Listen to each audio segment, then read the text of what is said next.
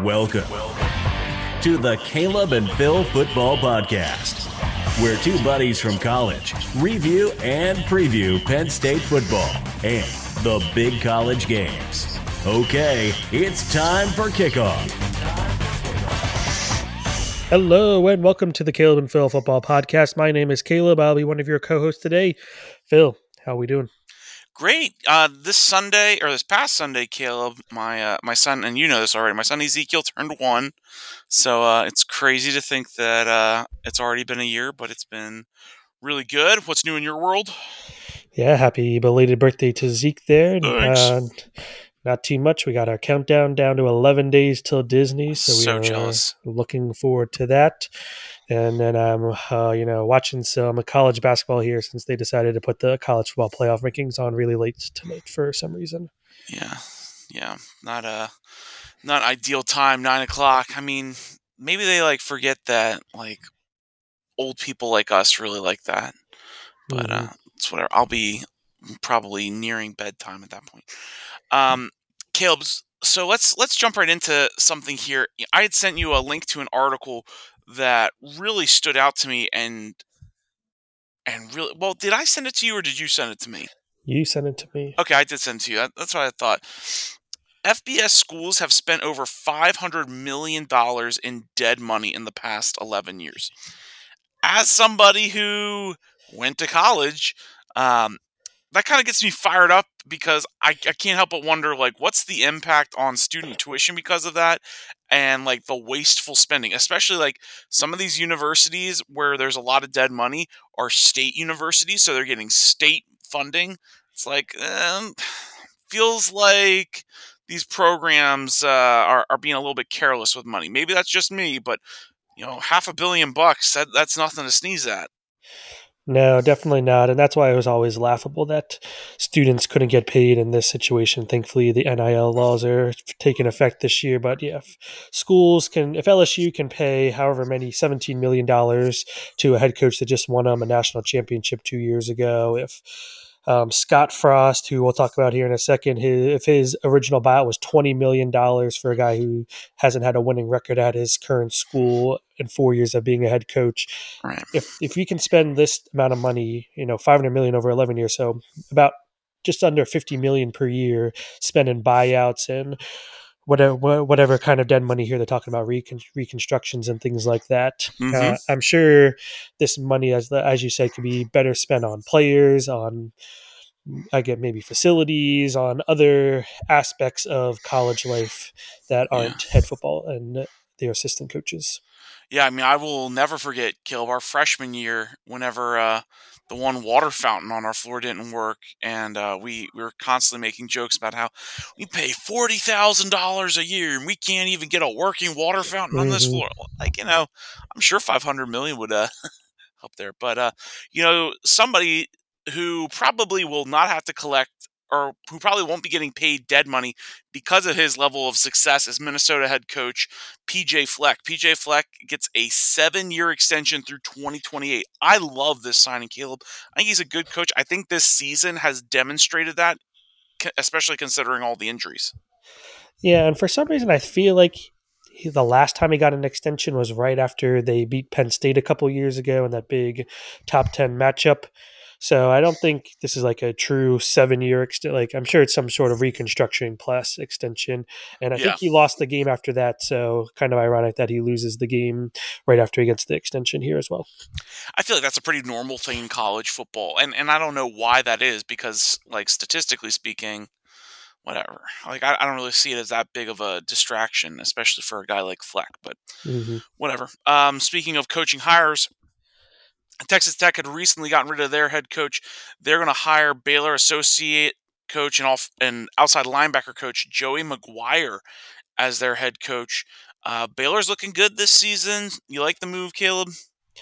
Yeah, it sounds like from what I've read, this is the uh, first time head coach in Joey McGuire. So that it just adds to the bewilderment for me for Texas Tech firing their head coach in a winning season and then rushing to get um, this associate head coach Joey McGuire from Baylor, who, Mhm. yeah, like I said, never been a head coach before. So maybe he'll be a maybe he would have been a hot name this year. I don't know that, but it seems like he probably wasn't going to be at. all. He's not some young hotshot head coach, from what I understand. He's not you know 25, 30 year old Sean McVay or something like that. He's I'm uh, I'm rooting for him. Obviously, I hope he does a good job. But it, it just is still weird to me that Texas Tech, what their order of business was here. Mm-hmm. I think one of the one of the lines that I have been probably talking about the most this season, and so like let's let's talk about Nebraska, like you were looking at before. Um, one of the storylines, or, or, one of the things I've been saying a lot this season, is I think Scott Frost's time is done. Uh, I I have felt at least at Nebraska, I think he's a good coach, but I don't think he is Nebraska's uh, good head coach. That being said, Scott Frost is scheduled to return in 2022. What? Yeah, is scheduled to return in 2022 uh, on a restructured deal. Caleb, it, it sounded like there's going to be a lot of shakeup whenever he comes back. I, like, you think this is like a final straw sort of thing, or do you think they just have that much faith in Frost to turn things around? Yeah, this is I think similar to what Michigan did with Jim Harbaugh coming into this year. They he took a reduced salary, about mm-hmm. half of what he was scheduled to earn in 2022. Harbaugh fired or at least reconstructed a bunch of his coaching staff and here Scott Frost has fired his offensive coordinator, fired his quarterback coach, fired the running back coach, fired the offensive line coach. So completely new offense going into next year. And but it starts with their they need a better quarterback. Adrian Martinez, mm-hmm. fourth year starter here, is clearly not it. He still throws terrible interceptions at times. And from what I understand, they only have a couple two star quarterbacks coming in. So I don't know if the the replacement is going to be there for him. So and I don't what's even uh I, I have liked how Nebraska has played. They played four top 10 teams, played them all mm-hmm. close. They played Ohio State, Michigan, Michigan State, and Oklahoma. They played them all really close, but they've lost every single one of them. And that's kind of been the story with Scott Frost. So, you know, like what's the ceiling here next year with Scott Frost? Is mm-hmm. it six and six and you finally beat one of those teams? You know, you beat Wisconsin, you beat an Iowa, a ranked, a top 25 team finally, and make it to a bowl game and hope you finish over 500s? Because I don't know. Yeah. Five straight seasons no bowl games for Nebraska. Like mm-hmm. I I feel like uh, if I were a Nebraska fan, I would be frustrated by the lack of any sort of progress. Yeah. It's just like it, it, seems like, and again, I believe he is a, a good coach. Look what he did with you with UCF, but I don't think he is Nebraska's. And we, we know again, we talked about this last week hard to get kids to want to come out and, and go play at Nebraska because this isn't like football was, you know, 15, 20 years ago when it was like, hey, come out to the great history of Nebraska. Um, because now the, the great history of Nebraska is a long time ago. They just haven't been as good outside of like a couple seasons around the time of like Ndamukong Suh whenever he was playing defensive tackle there. But mm-hmm. it's, uh, that's really not great. Uh, something else that isn't great is Washington head coach Jimmy Lake getting suspended for one game for hitting a player's helmet. Um, Caleb, I don't, I don't, like. I don't like this, or or I don't like what Jimmy Lake has has done here. Uh, I don't like it at all. Yeah, I don't. I don't think he was like a full up kind of swing from the video I saw, hitting the hitting the player in the head. But it's a video evidence definitely showed him you know, forcefully hitting the guy, the player in the head. And then he kind of tried to deny it before the video surfaced. So it's definitely not a good look for him. Jimmy Lake has kind of struggled there since taking over for Chris Petersen, only seven and six in the 13 games over, taken over since then. So, mm-hmm. yeah, we'll see if he if he even makes it for the rest of the season, or if this is kind of a last straw thing, since it doesn't seem like he's a special type of head coach. Yeah, I mean, my philosophy here is you know, this is uh, this is a sport. It is an athletic competition. Uh, don't put your hands on the kids, and you know, don't do that kind of stuff. Like I, I think one game is not enough, but um, clearly there are people with other thoughts. Um, I yeah, and I'm with you. I think he should go into the season regardless. Washington is continually a, a team that is on the bubble or was with Petersen, but not with Lake. Uh, head coach that has gotten fired, Akron head coach Tom Arthey is three and twenty-four in three seasons, uh, but two of those three wins have come this year, two of seven. So you know he was having a, a coaching best at Akron, but uh, two and seven is not going to keep your job very well, huh, Caleb? Yeah, it definitely seemed like Akron made a mistake here. They fired their previous head coach a season after making it to the MAC championship game, and now he's thriving. I think at Louisiana Monroe, they have Yep. already four or five wins this season, so more than Tom Arth in his entire career here at Akron. So Akron definitely will be looking on the up again, but um, I think it's going to be slim pickings for them in their struggles the last few years. Yeah, I can't, I can't think of too many people who really want to go uh, coach there. Um, Caleb, we're recording this Tuesday night like we usually do, and uh, we have a couple relatively recent uh, bits of news that have popped up. First is Cal and USC. Their game is going to be postponed until December 4th due to some COVID 19 issues with Cal, and it sounds like there might even be some with USC. Um, it's looking like there might be like about a dozen cases or so. So uh, the dreaded Rona strikes again in the landscape of college football. Yeah, and it sounds like these are probably all, if if not most, uh, breakthrough cases. As Cal is ninety nine percent vaccinated, Mhm. so good on them for getting the vaccine. But still, breakthrough cases can obviously happen. So I think this is kind of unfortunate for Cal. They did what they were supposed to do, Mhm. and something like this still happens. Yeah, I heard. Uh, as many as 24 case players were not going to be able to make the trip. So obviously, maybe not all of them tested positive, but still, had been way short. And there were there were a few short in their game against Arizona this past weekend as well. So it sounds like it's getting worse for them. Yeah. Uh, and then one last bit of news here Coastal Carolina quarterback Grayson McCall, who has been having a really solid career, uh, sounding like his season could be over due to injury. Uh, you hate to see this kind of stuff. You hate to see a, a uh, career in the way that it's it's sounding like it will. Hopefully, something you know this is not definitive yet, but my assumption is you know you usually don't announce this unless it, it's going to be the case. So uh, it's a shame, Caleb. Yep. Uh, get well soon, Grayson, because I'm sure your name will be called at the NFL draft this upcoming uh, spring.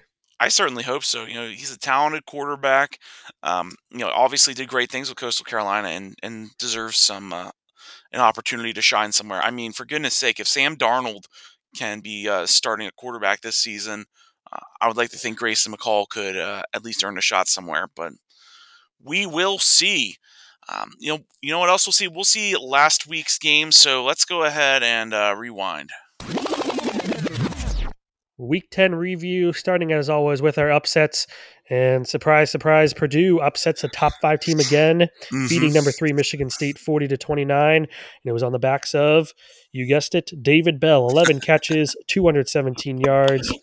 Aidan O'Connell had 536 yards and three touchdowns in this one. And Purdue is now the first unranked team since 2007 Illinois to beat two top five teams in the same season. And we both predicted Michigan State would win, but the tea leaves were definitely there for Purdue to pull off the upset again. Yeah, I mean, it was a very close spread, which I thought was weird considering Michigan State is in the top four. Uh, I expected Walker to be able to, you know, go in and light up the scoreboard. He had 146 yards, but only that one touchdown, and so it makes it tough there. Uh, Patrick Thorne didn't look bad, though. I think he had like three touchdowns, one pick, so not awful. The thing that's standing out from this game for me is at the start of this season, Caleb, I just assumed that Ohio State's wide receivers were all going to end up uh, as like first team all Big Ten and stuff. But honestly, like I would say Bell and Dotson have demonstrated that they are the true class of the Big Ten whenever it comes to high quality wide receiver performance this year. And it's something that's really fun to see. Yeah, the last few years, the SEC has dominated wide receiver performance. DeVonta Smith, Justin Jefferson, Ja'Marr Chase down there. But it's cool to see the Big Ten taking over that mantle, for, at least for this season. We'll see how, how that continues into the future. Yeah, and this is a big program win for Purdue. Like this is the kind of stuff that you need to be able to draw in recruits. Uh, and you know, this isn't the first time. Like this isn't the first year where they've done this unranked either. Uh, I can recall a really good game where they stomped on uh, Ohio State, and Mhm. uh, that was awesome to watch. So, you know, the Purdue Choo Choos can sometimes be uh, chugging along and, and can pull off some big successes. The only question now is what's it going to take for them to be able to string those successes together into one season so that they can uh, keep going on with these wins. But again, great program win, great job to the Boilermakers on uh, upsetting a top four team, a team that I honestly saw as like number two in the nation. Yeah, definitely. Next upset, North Carolina ending Wake Forest perfect season 58 55.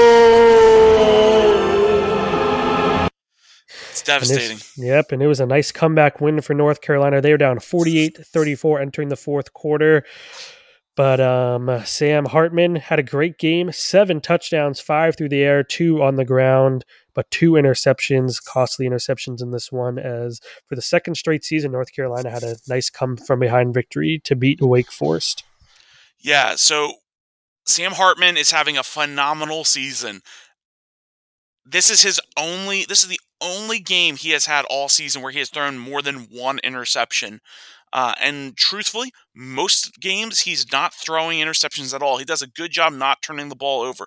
But in a game like this, in, in a shootout as high scoring as this is, every turnover counts uh, a little extra. And so, you know, we see that here with uh, with the two interceptions paying dearly and UNC being able to take advantage of that and performing well. I mean, I'm still going to take Hartman over Howell. Howell was 16 for 26 uh, 216 yards and touchdown. But you know, obviously his running stats were better with two touchdowns over 100 yards.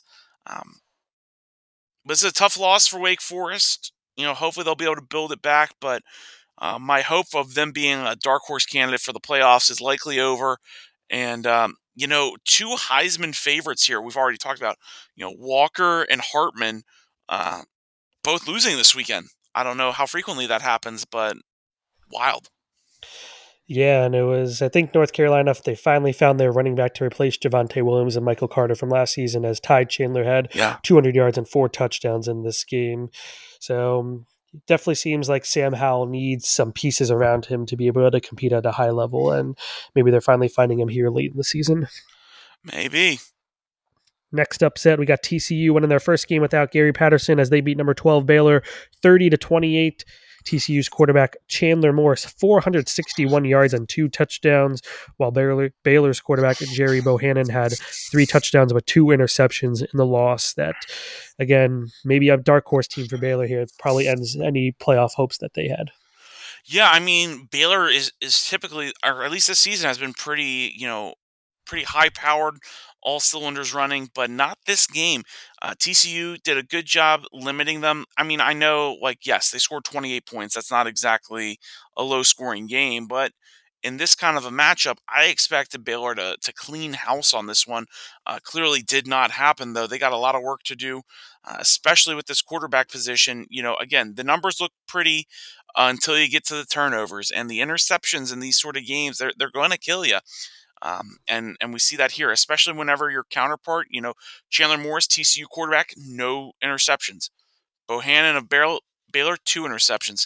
You're not going to win games losing the turnover battle very frequently. No, definitely not.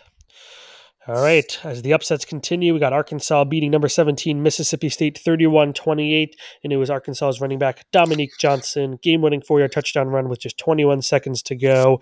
And we were surprised that Mississippi State was ranked last week in the college football playoff, at least as high as number 17. Yeah. But um, that quickly came to an end for them. Yeah, uh, I was you know, I, I was not super surprised by this because Arkansas at the start of the season was looking like a phenomenal team. Uh, and then they went on that three game losing streak against FBS teams. Fortunately, they end that by beating Mississippi State and, uh, you know, kind of obviously this is not going to be the season that Arkansas fans hoped for, but they can still put together a really nice season and uh, and get a nice bowl game. So nice job to the Razorbacks pulling off a good upset here and uh, adding some memorable moments for their for their players. I'd really like to see next season, and I know that we still got a lot of ball left in this season, but uh, looking ahead, I'd really like to see somebody emerge in the passing attack that is going to be consistently dominant for Arkansas uh, just to help them out there. I know that they've always had good running backs, but you know, I, I think they need to become a little bit more multidimensional to uh, help the, to help them get to that next level. Agreed. Staying in the SEC, Tennessee upsetting number 18 at Kentucky 45 to 42. And this was despite Tennessee having the ball for less than 14 minutes in this game. That's right. Kentucky had the ball for 46 minutes and 8 seconds. Tennessee 13 52. That's because Hendon Hooker, despite just 15 completions, 316 yards, Oof. four touchdowns, and Tennessee's offense was really firing, really potent in this game. Yeah, an absolutely devastating offensive attack. Uh, uh, being able to take down the Wildcats. I mean, Will Levis, you know, he didn't look terrible 31 of 49, 372 yards, three touchdowns. Will Levis is having a good season, and, and that's and that's great to see that he is uh, finding a place where he can be successful. But Hendon Hooker also is a is a guy you don't want to sleep on. He's he's having a great season, and what the 15 out of 20 for 316 yards tells me is that he isn't just doing checkdowns. Yes, checkdowns are absolutely important. They keep an offense rolling from first down to first down, but it's showing me that he's willing to take some risks. And whenever you're an unranked team against a ranked explosive SEC team like Kentucky has demonstrated they can be, you got to take some shots. And he did, and those paid some big dividends in the big upset win. Yeah, and the lone interception for Will Levis in this game was a pick six, so that obviously proved costly in this mm-hmm. one. Next game, our old friends Illinois upsetting number 20 Minnesota 14 to 6 and another bad game for Tanner Morgan 180 yards zero touchdowns passing. He had a rushing touchdown and two interceptions and Illinois was able to do that despite only rushing for 185 yards less than 4 yards per carry. So not quite the same formula that they used to beat Penn State but uh, good enough for another top 25 victory for the Illini yeah, um, yeah, and we had just talked about this. PJ Fleck signed that seven-year extension. Minnesota's just a really beat up team right now. You know, I, mm-hmm. I wonder if they didn't have the injuries that they faced, where would Minnesota be this season? And you know, that's a big what if sort of question. But uh, I'm gonna go ahead. I'm gonna go out on a limb here and say uh, this game probably ends differently if uh, if the key injuries that they have this year um, didn't didn't happen. Yeah, Minnesota was another team we were kind of surprised they were ranked as high mm-hmm. as they were with the Bowling Green loss. Now throwing the Illinois loss in, even if they win out the rest of the season, it's going to be hard for them. I think to get back in the top twenty-five. Unfortunately for them. Exactly. Um, the the I feel like the original upstart team, Boise State here, blowing out number twenty five, Fresno State, forty to fourteen. That's right. Fresno State's quarterback Jake Haener, who's had a great season, not so in this one, two touchdowns and three picks. And despite a, a uncharacteristically down year for Boise State, this is their second top twenty five win. So they're still a tough opponent despite a mediocre season for them. Yeah, and you know the the quarterback that has been there, Caleb, I think since at least we started this podcast. At least it yep. feels like that. Hank Bachmeier uh, had a good, good game. He uh, ended up, what was he, like 15 to 27, I think. I'm going to pull up his stats real quick. Yeah, 15 to 27, 283 yards, and one touchdown. Um, so a great job through the air and, and being able to lead the team there. Um, yeah, they definitely are the ones that taught me how to love an upset. And so, uh, it was great to see them pull up that upset against Fresno State. Fresno State is is a team, you know, this isn't their season. They're kind of going up and down, and clearly right now they're they're going down. Yep.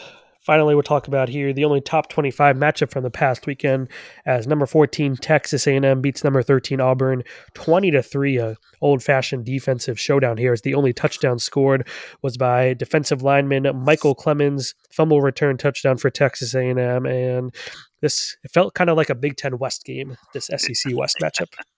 Yeah, and you know, it was a fun game to keep track of. You know, Bo Nix, obviously, and, and we had talked about this last week too. He goes on these stretches where he's really good, but eventually they come to an end. And that was this game. You know, he had minus 18 rushing yards. He was 20 of 41 for 153 yards. So that, that tells me he wasn't really taking risks. Um, but he did have an interception. And then meanwhile, you got Zach Calzada, who also wasn't exactly taking big risks. He was 15 to 29 for 192 yards in the air.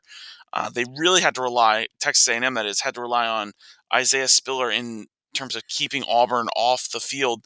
But uh, big, big kudos to the defense of Texas A&M for taking advantage of Bo Nix and uh, and generating some of the uh, or you know, generating some pass rush, generating some pressure, getting a turnover, and being able to turn that into points. So nice, nice job on them for them. Yeah. When uh, when they were talking about this game on College Game Day before it, I remembered as they reminded me that Bo Nix struggles on the road, and this was a road game for Auburn. So I regretted picking Auburn immediately once I read that. I'm like, oh, I should have won with Texas A&M. So we'll see if Bo Nix responds at home in his next game. Yeah, I guess we'll find out pretty soon. Yep. Moving on to the Big Ten. As we mentioned earlier, number five Ohio State surviving against Nebraska 26 to 17. And this time it was Jackson Smith-Njigba, 15 catches, 240 yards, and a touchdown. Those 15 catches are a school record for Ohio State, and that was very important as Garrett Wilson did not play in this game. The other star wide receiver for Ohio State, not to mention Chris Olave as well. And as you said earlier, fifth straight losing season for Nebraska, fifth straight year not going to a bowl game.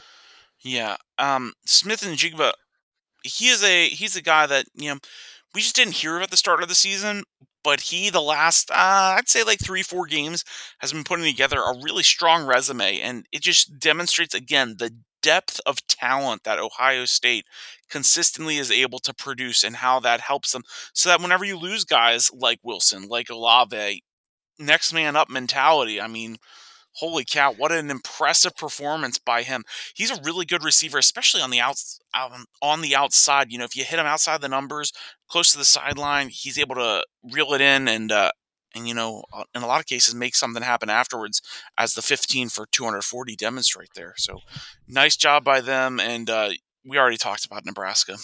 Mm-hmm. Yeah, Ohio State has an embarrassment of riches at wide receiver on their mm-hmm. their bench on their like upcoming freshman stuff. They have Marvin Harrison Jr. They got Julian Fleming, the five star recruit from the Philadelphia area, I think. So they'll be fine for some time regarding wide receiver position. Uh, next top 10 team in the Big Ten, Michigan, rebounding to beat Indiana 29 to 7.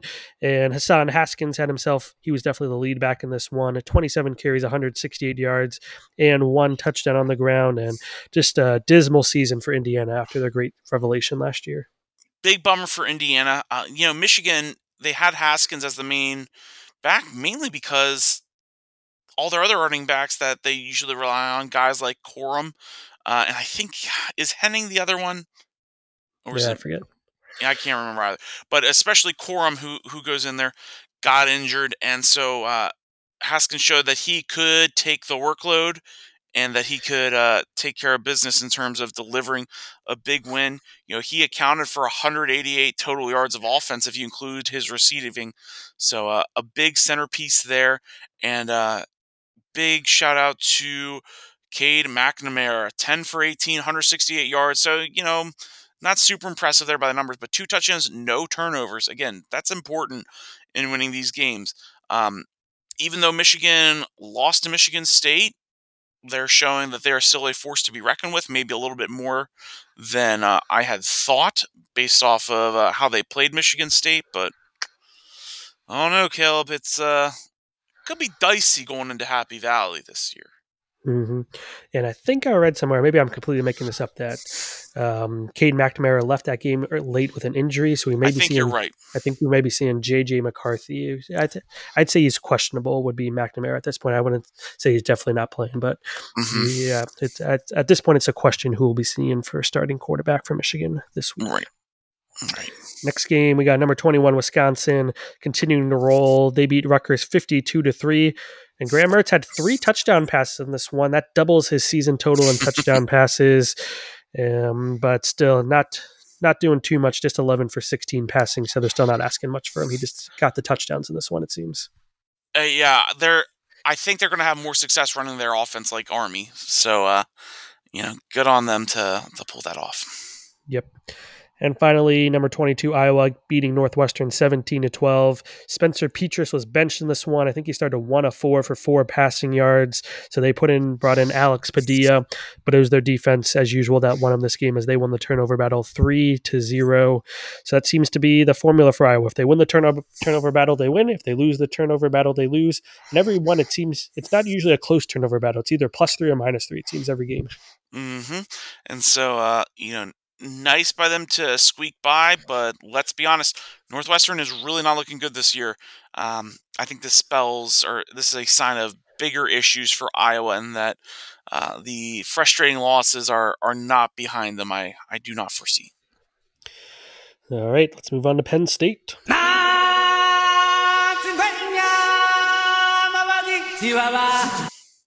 Ooh, I missed that. Uh, so it feels good to play that because we have a Penn State win. Penn State ends their three-game losing streak by beating Maryland 31 to 14. Uh, they cover the spread, but I'm going to be honest, this was a pretty ugly game outside of uh, a couple key performances. We're going to start by looking at Sean Clifford. Sean Clifford, 27 of 47 for 363 yards and three touchdowns. Uh, he does get sacked three times, which you know we're going to talk about this in a second. Uh, and I feel like a, you know, I feel like I'm beating a dead horse here. Offensive line is is really struggling. Yeah, Whenever it def- comes, yeah, go ahead, Caleb. You go ahead. I agree. It definitely is. Um, seems like they've definitely been better at the pass protection this year than the run blocking schemes, but even the pass protection wasn't quite as good this year as it has been in the past. Even if the running game, uh, I think, took a slight step forward this game, if you ask me, just a slight step forward. Yeah, I guess so. Uh, I'm still frustrated that the backfield hasn't found some like one individual to be able to totally rely on. You know, one week it seems like Keyvone Lee's having a good week, and then it seems like Lovett's having a good week, and then it seems like oh hey maybe uh, maybe Noah Cain can do something, but uh, you know I'm I'm attributing all of this to the offensive line's poor performance this season. They really need to get a lot of stuff cleaned up because they just look awful out there. You know, there's there's a lot more big games coming up this season. Uh, and all season we've struggled to get pushes off that line. You know, I think back to the Villanova game and how Villanova was manhandling our offensive line. Like, come on, guys. You know, and, and I think a big part of this is the coaching and the scheming of the line. So they, they really got to clean that up. Uh, thankfully, though, again, Clifford had a really good day. You know, he took a lot of risks, and those risks paid off. Um, on the ground, Caleb, you said they took a, a slight step forward, and uh, and I'll give I will give credit where credit is due. They did, you know, it, it did look like some of their running looked better. Uh, Keyvone Lee, the lead back here, eight carries for 50 yards. Noah Cain, 10 carries for 35 yards, including a couple uh, crucial runs. And then, of course, we have Lovett with seven carries for 24 yards. This game was close early on, and so you know a lot of these runs were were important to us. Um, Caleb, I, I'm just going to say it again. I'm kind of tired of this running back by committee thing. Give me one guy, get him into a rhythm, and if that running back can't get in the rhythm, then find someone else. Yeah, the old saying is if you have two quarterbacks, you don't have any. And maybe for Penn State, if you have three, four, five running backs, you don't have any. So Mhm. these guys are all talented. A lot of them, I think, are four star guys. Maybe we even have a five star in there somewhere. But um, it's just not working right now. Maybe um, Singleton, who's a five star guy coming in next year, maybe he, he'll be the answer. But like you said, uh, we need that offensive line more than anything. The, the run blocking is really important for uh, running back production. That's what it's been shown to do. Can, I think you kind of scheme around poor pass blocking and still get your offense to work, the passing offense to work, but you need good run blockers in order to have a successful running game, and we don't have that at the moment. Yeah, and you so again, n- nobody really stood out in the running game. In terms of the passing game, KeAndre Lambert-Smith, two receptions, 36 yards, and nothing really to sneeze at. Obviously, he obviously again, he he does it. He doesn't get a ton of yards, but he does make a couple important receptions. He did that there. Cain, 4 for 28, um, Johnson with 3 for 23, Lee with 2 for 17, Washington 2 for 16. But thank God one person woke up during this game because had that not been the case, uh, this game would have gone really, really bad. Jahan Dotson, holy cow, 11 receptions, 242 yards, three touchdowns. What a performance. He breaks a former freshman sensation, Deon Butler's single game yard record and rightfully earns Big Ten co offensive player of the week with that performance. I mean, Caleb, Maryland didn't have an answer for him. And I don't understand why we weren't feeding him more. That being said, he did what he needed to carry us to a win. Yeah, he should have been up there with Jaxon Smith-Njigba with that 15 catches. He could have broke both records uh, if they had fed him a little bit more. But yeah, back second straight 11 catch game for Dotson, 2nd Mhm. career three touchdown game for Dotson, and now he's got the school single game yardage record. He's yeah, he's just been great for us these past couple of years. He got named a co-offensive player of the week, like you said. I think he's sharing that honor with Aidan O'Connell with his over 500 yards passing, but a lot of obviously uh, big time Big Ten performances. You could have gave it to Smith-Njigba as well. So, yeah, great to have Jahan Dotson on our side breaking through for that one. Was that, that 70, 80 yard touchdown catch he had? I think that gave us the lead. That Yep. was that was great, great play there. That that was definitely the turning point in this game, and definitely, I feel like yeah, put a huge weight off of our shoulders for that with that huge run for us. Yep. On the defensive side of the ball, you know, they again they step up. Only 14 points allowed. Great job by them. Tangelo and Ebiketie each with one sack. Um, if I remember correctly, Ebiketie's sack it looked uh, it looked pretty tough. You know, uh, hmm really uh really nailed uh Tagovailoa there. So you love to see it. Ji'Ayir Brown with an awesome 87 yard pick six at the end to seal the game whenever it was still looking pretty close, you know, 14 to 24. Uh, Ji'Ayir Brown said, mm, not today. And uh, also recovered a fumble. So he rightfully earns Big Ten Defensive Player of the Week.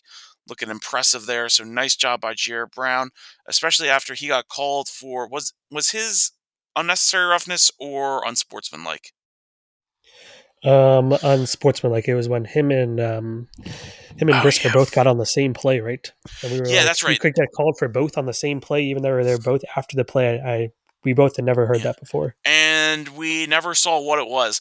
Um, but I I think somebody had tweeted out, and you know, wouldn't shock me. It was them taking their helmet off, and yeah, that uh, was my best guess because yeah, they didn't show what that would be the thing unless they were obviously taunting, maybe like you saw in that your big Steelers win last night. hmm Yeah, I didn't see that. I was in bed, but uh, I I heard that it was a pretty awful call. So, Yeah. uh, whenever it comes to you know Brandon Smith, two and a half tackles for loss, two pass breakups, so looking good there. And uh, it was good to see Brown and Brisker playing well. It was good to see Smith playing well because Luketa was out due to injury. Jonathan Sutherland, I mean, he he's. I'm just I'm gonna say like I don't really see him as an impact player. Um, I would like to, but I don't see him as an impact player. He didn't play due to injury. But uh, I think probably one of the big stories here is Fred uh, Hansard. He's going to be suspended for the first half of the Michigan game. This was a Penn State decision after he got into uh, not an altercation, but but a little uh, extra shove there of uh, Taulia Tagovailoa on the sidelines. Uh, I didn't. Right? Was it was it right there at the sidelines? Or was yeah, he right is- at the sideline, he he got he was running out of bounds, and Hansard pushed him pretty full force with Yeah. with Hansard with the push there. I don't think he meant anything malicious with it, like No. he said in his comments, his apologetic comment there. But still, like James Franklin said, it's a bad look. I think he deserves the suspension. I don't know if you maybe should have been a full game, should have just been a quarter. I don't know. So I guess a half's fine by me. And we haven't heard too much of Fred Fred Hansard this year, but he's he's a four year player now with Penn State, and so he's a key leader, I think, on that defense, even if he doesn't play that much. yeah, it, it was interesting that afterwards, whenever they were talking about the players involved, um, you know, they thought that it might have been Rasheed Walker that was Mhm. involved, and and I appreciated that Fred mentioned in his uh, in his apology that he was sorry that you know Walker's name was was brought into it and and soiled just because they wear the same number. Um, you know, it seems like everybody on Penn State wears the same number, so uh, I'm glad he was able to. You know, this is this is what a man does they make a mistake, they own it, and then they move on from it. I'm ready to move on from it. You ready to move on from it, Caleb? I'm ready to move on. Let's move on to special teams. Let's look at special teams. Jordan Jordan Stout. I don't know. Should we call him like ex best friend of the show or former friend of the show? Like I, I don't know. Well, He until a- we have a new best friend of the show, I guess we'll keep calling him best friend. Of the Okay, or friend of the show or whatever. Mhm. Yeah. So if you're a Penn State player out there and you listen to this podcast, throw us a like or a retweet, and you'll become our new friend of the show. You're welcome. Uh, Jordan Stout, friend of the show, four for four on extra points, made a 27 yard field goal, six punts, 34.7 yard average. Eh, but uh, you know, overall, solid day at the office for him. Uh, Jahan Dotson, 12 yard punt return, and uh, did the smart thing on a few returns, letting them bounce in the end zones for uh, or into the end zone for touchbacks. Uh, field position, I was not concerned about this game, Caleb. No, I wasn't concerned about field position, but it seemed like Dotson every time he was back there, he made the right call on whether to Mhm. return return the punt or not. Yeah, I think I think Stout kind of uh, hit the one off the side of his foot, so I think that kind of lowered his average. Yeah. And then I guess we're a couple, I guess, closer to midfield where you're kind of just doing shorter punts there. So Yeah, I was not upset with the punting either. no, definitely wasn't upset with the punting, but um, a guy down at San Diego State, Matt Araiza, has something like 15 60 yard punts this year. So I'm guessing he'll be winning the Ray Guy Punter of the Year award. But hopefully, Stout is still recognized for his incredible year, and this low average for one game doesn't bring him down too far. Yeah, I mean, if you're punting from your five yard line all the time, I guess it's probably pretty easy to get those big bombs. But uh, Mhm. yeah, Stout is a great directional punter too, something I didn't expect uh, outside of that muff. But you know, and I, I think you are right. I think it was one that hit the outside of his foot, but it's all right. Overall, though, you know, one of the one of my big takeaways here was a rather frustrating moment. Whenever the game was still pretty tight and it was getting toward the end of the first half, there was a minute 15 left on the clock. Penn State had three timeouts. Our offense needed something, mm-hmm. anything, and we were going to start the next half with the ball rather than taking that as an opportunity. You know, go for a touchdown. Hey, if you don't get a touchdown, maybe you get a field goal. We decided to just run it in the half. Like, what do you think the thought was there, Kill? Because I thought it was a really dumb thought, whatever it was. Yeah, and then we took a timeout with two or three seconds to go, and then after the discussion, they were like, ah, "I guess we'll just kneel the ball and not even give Clifford a sh- chance to." I guess, it would have been like a sixty-yard throw into for a hail mary, so it probably wouldn't have worked. But yeah, very confusing play calling, very confusing timeout usage. And I know this happened once or twice earlier this season, but then last week against Ohio State, we did the perfectly executed, got down, got the field goal before half, then got the ball to start the second half, score the touchdown to tie the game. So last week we executed perfectly. This week it was back into shambles. So still got to work on our end of half play calling. Yeah, I would agree. Uh, I think another thing we need to work on. I've loved a lot of Mike Yurcich's offense. I've loved a lot of the variety. I do not love the use of the Wildcat every week.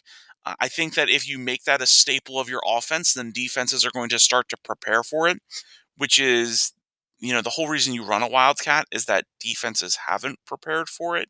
So um, I think that needs to be adjusted. I think we maybe need to take a couple weeks off from that stuff, Caleb. Yeah, I had no problem with going for it on four, that fourth down play where we used Right. the Wildcat. Um, But yeah, like we said, if if you're going to use the Wildcat, yeah, use it left often and throw a pass every once in a while. So at least they have to respect that pass. Whenever they see Tyler Warren get back there into the backfield and he's the and Clifford's not back there, he's lined up at a wide receiver on the sideline. The other team knows we're going to run the ball straight forward and try to get that one or two yards that we need for the first down. And obviously, it didn't work this time. It worked the first time and has I think it's only worked once since that time. So uh-huh. yeah, throw he Tyler Warren, like they kept saying, he was a quarterback in high school. So I think we can get him to throw a two yard pass to you know whether it's Theo Johnson or Brenton Strange, another ten in. Get Dotson out there, he'll catch anything you throw his way. Do that play you run a lot on thirds downs to get the ball out to Parker Washington running out on the flat. Do something to switch it up so they so they can't just go all out for the run on the defensive side. Exactly. You know, the, we gotta make them. We gotta be a little bit unpredictable with the play calling. Um, and you know, we talked about this earlier. I don't know what it's going to take. I saw the rankings and I was I was embarrassed seeing it. We are ranked 12th in the Big 10 when it comes to running the football. The, there's some sort of an identity crisis here because, you know, our, our passing game is fine, but our rush our run game is just awful. And going down the stretch here, especially in a lot of these games against teams like a Michigan, like a Michigan State, and you know, I'm assuming whoever we play in the bowl game because you know, man, I love it whenever we become bowl eligible after beating Maryland. Um, if we want to be able to close out these games, we we're going to need a good run game, and so uh, I don't know what it's going to take besides you know. Well, I'll save my final thoughts. Um, Caleb, any other thoughts on coaching? Uh, nope, I'm all good. Okay, so uh, real quick, you know, overall, it was a really ugly win, in my opinion. Uh, the score was much larger than the game actually was. There were a few points where Maryland looked better than us, uh, but thank goodness that Dotson decided that he was going to show up because it felt like a lot of the teams weren't. Uh, I really feel like Trautwein needs to go. Um, he's probably a good coach, but he's not a good coach for Penn State, so uh, he's got to bounce. Caleb? Yes, nice to end the losing streak. Good to get our first win in about a month's time. Like you said, though, not a great overall performance. The game was definitely much closer than the score indicates. And something I've been wondering now, it's I think it's been like three, four straight games here where we only could have one good drive in the first half by our offense. Um, it was our only scoring drive, only touchdown drive against Illinois. We only had seven points before that good, pretty good end of first half uh, drive against Ohio State. Now here we only had seven points in the half as, as it was a seven-six game at halftime against Maryland. So I don't know what's going on with the offense. It's the and it's not even like the first or second drive where you're doing that those scripted plays that they always talk about in those NFL games. It's like the third or fourth drive for some reason. So it'd be nice if we can put together more consistent offense in the first half, get get two, three touchdowns, uh, a field goal or two in there. So we're not stressing these second halves as much because against uh, Michigan and Michigan State, two of these last three games, that might not be able to cut it if we want to if we want to win these games and spoil their seasons. Exactly. Um, obviously, from the way that we've been talking, we both picked Jahan Dotson as the team MVP.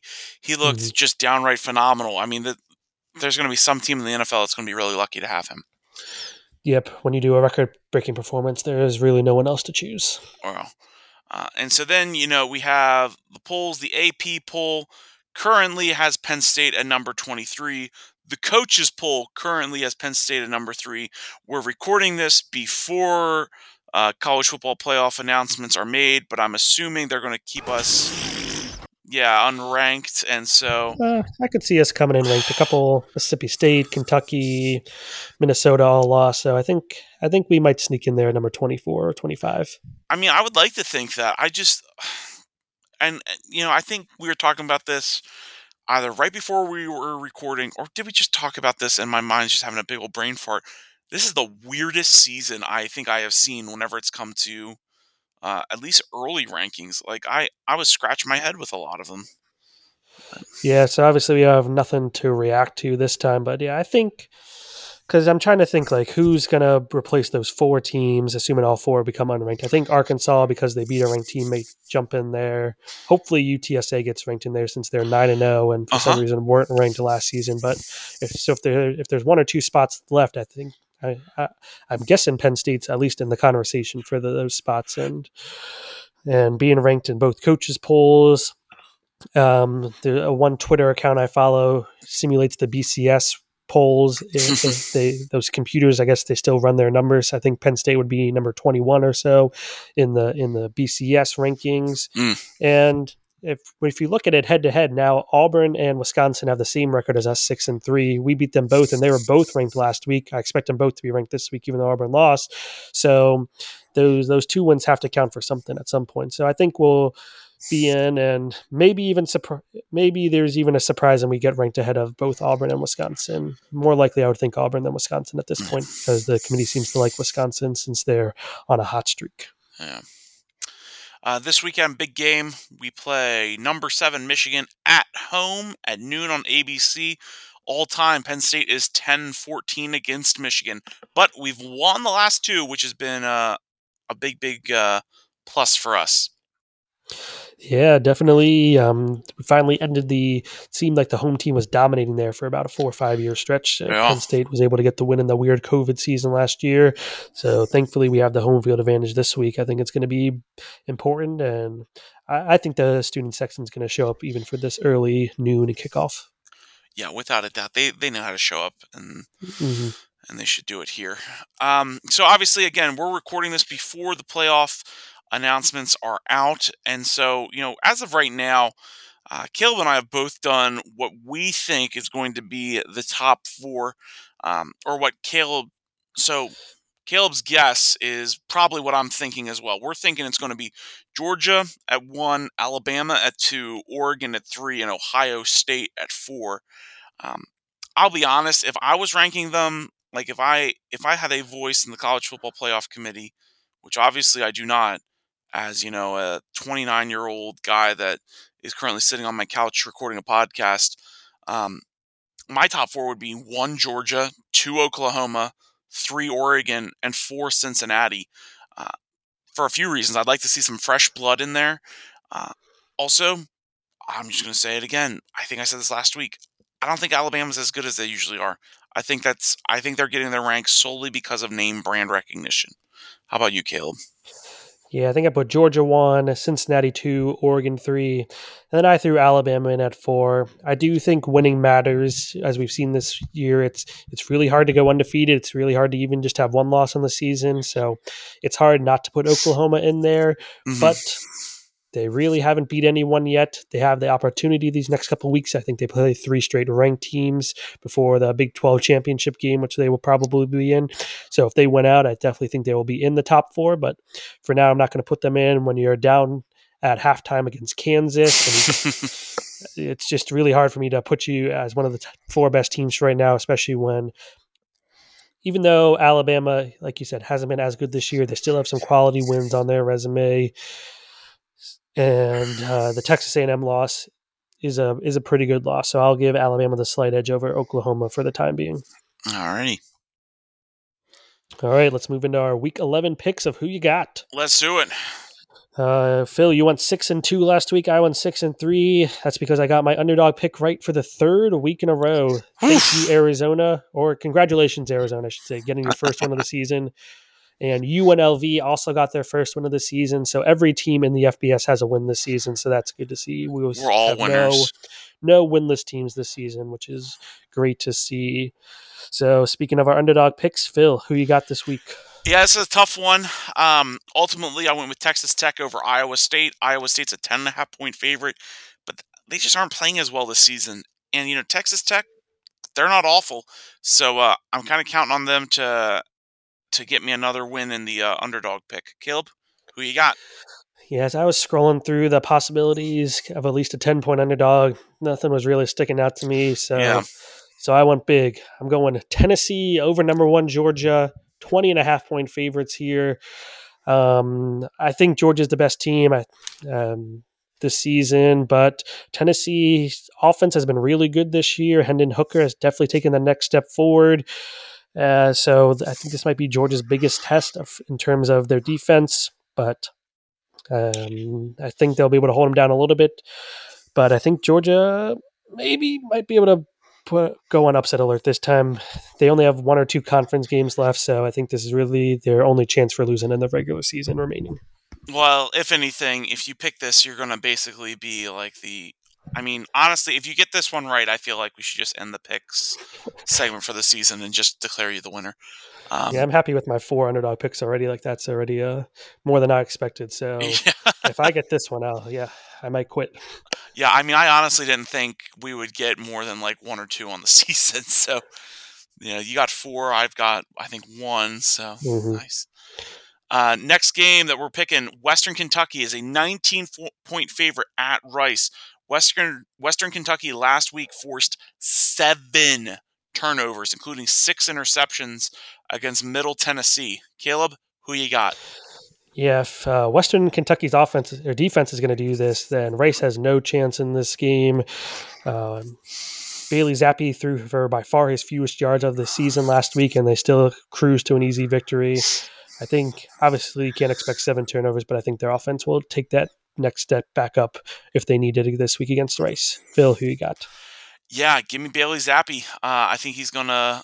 I think he's gonna throw for a lot, including touchdowns. So go Hilltoppers. Next game, North Carolina coming off their upset win against Wake Forest, trying to do it again at 25 Pitt. Pitt six point favorite. UNC had won six in a row in this rivalry before losing to Pitt a couple years ago. Phil, who you got? Oh, this is a tough one. Um,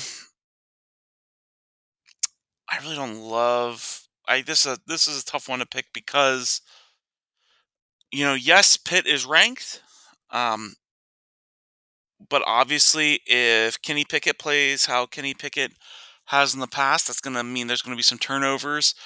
Um, who do I like more, Sam Howell or Kenny Pickett? I don't really like either of them. So I jumped back and forth on this one. Um, I think I'm going to regret it, but I'm picking the Tar Heels. Caleb, who you got? Yeah, this was tough for me. now that North Carolina, it seems like their offense may be humming along here, but I think I've said that before, and they didn't really keep it up the next week. So I think Pitt's going to be ready for this one. They they know North Carolina is a dangerous team. This should be a fun, high scoring game, just like the North Carolina Wake game last week. So if you want to see some offense, watch this game. But I'll take the Pitt Panthers in this one. I like it. Next one, number four, Oklahoma is a six point favorite at number 18, Baylor. All time, Oklahoma leads the series 28 to 3. Caleb, who you got? I'm taking the Sooners in this one, coming off a bye week. Caleb Williams is the better quarterback for Oklahoma. Baylor coming off a loss. Everything I feel like just pointing to Oklahoma in this one. Phil, who you got? Yeah, I I have no doubt that they're gonna that they're gonna crush Baylor in this one. Well, maybe not crush, but they're they're gonna beat them by at least a touchdown in this one. I think the six point spread, I would definitely take the over on that.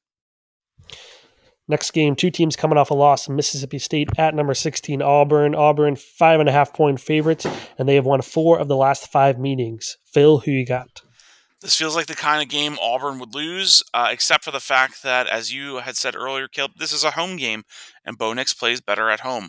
Uh, so I'm predicting that Auburn's going to win this one. Caleb, who you got? Yeah, up until last week, Auburn had been playing really good football. I think Mississippi State's more of an up and down team, so a more unpredictable team. So I'll bet on the team that I think is more consistent in Auburn. Yeah. Uh, next game, Minnesota at number 19, Iowa. Iowa's a six point favorite and has won the last six meetings. Caleb, who you got? I'm going with the upset. I'm taking Minnesota. Um, I think the last time when they lost to Bowling Green, they came back strong, won a few in a row. So I think they'll do it again here against the Iowa team that has been spiraling ever since they beat Penn State. Phil, who you got? Yeah, this was a you know this was a tough one for me. Um, I kind of want to like spit because I'm picking Iowa in this game, but uh, it comes down to how teams have been playing each other. Um, and even then, like I can ma- I can still make a good case for Minnesota, and it comes down. To, and so then, what it ultimately comes down to is it's a home game for Iowa. It's at Kinnick Stadium. Um, so as much as I cannot stand the fans, or really just stand Iowa, period, uh, I'm going to pick them to win this one. Next up, we got number 11 Texas A&M at number 12 Ole Miss. Texas A&M is the favorite in this one, as they've won nine of the last ten against Ole Miss. Nine of the ten all-time meetings against Ole Miss. Phil, who you got? Should be a great game. Calzada's playing well. Uh, I like Texas A&M. Caleb, who you got? Yeah, I think Texas A&M is the better team, but Ole Miss has the better quarterback in Matt Mm. Corral. If he's healthy, I'll take Ole Miss to pull the upset. I like it. Next one, we got number 21, NC State at number 13, Wake Forest. Wake Forest is a two point favorite and has won eight of the last nine meetings in Winston-Salem. Caleb, who you got? Yeah, I'll take Wake Forest and their explosive offense to back, back bounce back and beat North Carolina State here. They're they're having a special season. And I think they can continue that. Last week was a non-conference game, so they can still win the ACC here, still win their conference, make it to the championship game, and I think they will be able to do that. Phil, who you got? Yeah, give me Sam Hartman. I think he's going to come out strong, guns blazing, and I think he's going to lead the team to a big, big win. And finally, we got number nine. This is by the AP poll. Michigan at number 23, Penn State. Penn State is the one point favorite in this one. Phil, who you got? Yeah, this is the first ever stripe out game. Um, should be cool to see. I mean, I'm I'm maybe not as like fired up about that as I am about the fact that we're a favorite in this game. And I think the reason we're a favorite is because of the fans. Uh, I expect them to be able to come in, and, and we've seen what they've been able to do to Michigan. Uh, we've seen what Michigan's offense looks like this season. We've seen Penn State clean up their run defense. Uh, we have the best secondary, at least in the Big Ten, if not college football. And so, um, though it would be easy or tempting to pick the higher ranked team, I like Penn State in this one. I think there's too many things that can go well for Penn State. So I got them in a close one, uh, 24 to 21. Go State. Penn, uh, Caleb, who you got? Um, yeah, I was surprised that Penn State was the favorite in this one. I thought Michigan would be maybe like a two, three point favorite in this one, but I guess they're taking in the home field advantage that's been occurring in this in this rivalry into account and giving the Penn State the edge here. And uh, I'll take it. I'll say Penn State wins 27-24. I do. I am a little worried about the run game. I think that's the key here. It's stopping Mi- Michigan's run game. Mm-hmm. I think they can kind of run the ball more like Illinois than Ohio State. So I'm I'm worried that Haskins and Corum can run the ball uh, well against us. But if we figure that out, I think we'll be able to stop them, stop whoever is at quarterback, force a turnover or two from their the quarterbacks of Michigan, and be able to pull off this uh, victory. Upset by the rankings, not upset by Vegas. I like it. Well, uh, hey, folks, thank you for tuning in and listening to the Caleb and Phil Football Podcast. If you haven't already listened to us before, you should know we're just a couple of amateur guys. Uh, you know, we, we really enjoy talking about college football, so much so that we decided to make this podcast that way instead of boring our wives, we could just, you know, engage each other with it. If you haven't already, please be sure to connect with us on Twitter at CPFB Podcast, and uh, go ahead and give us a like and sub to the uh, sub to the pod. Caleb, any final words of wisdom before we sign off? Go Penn State. We are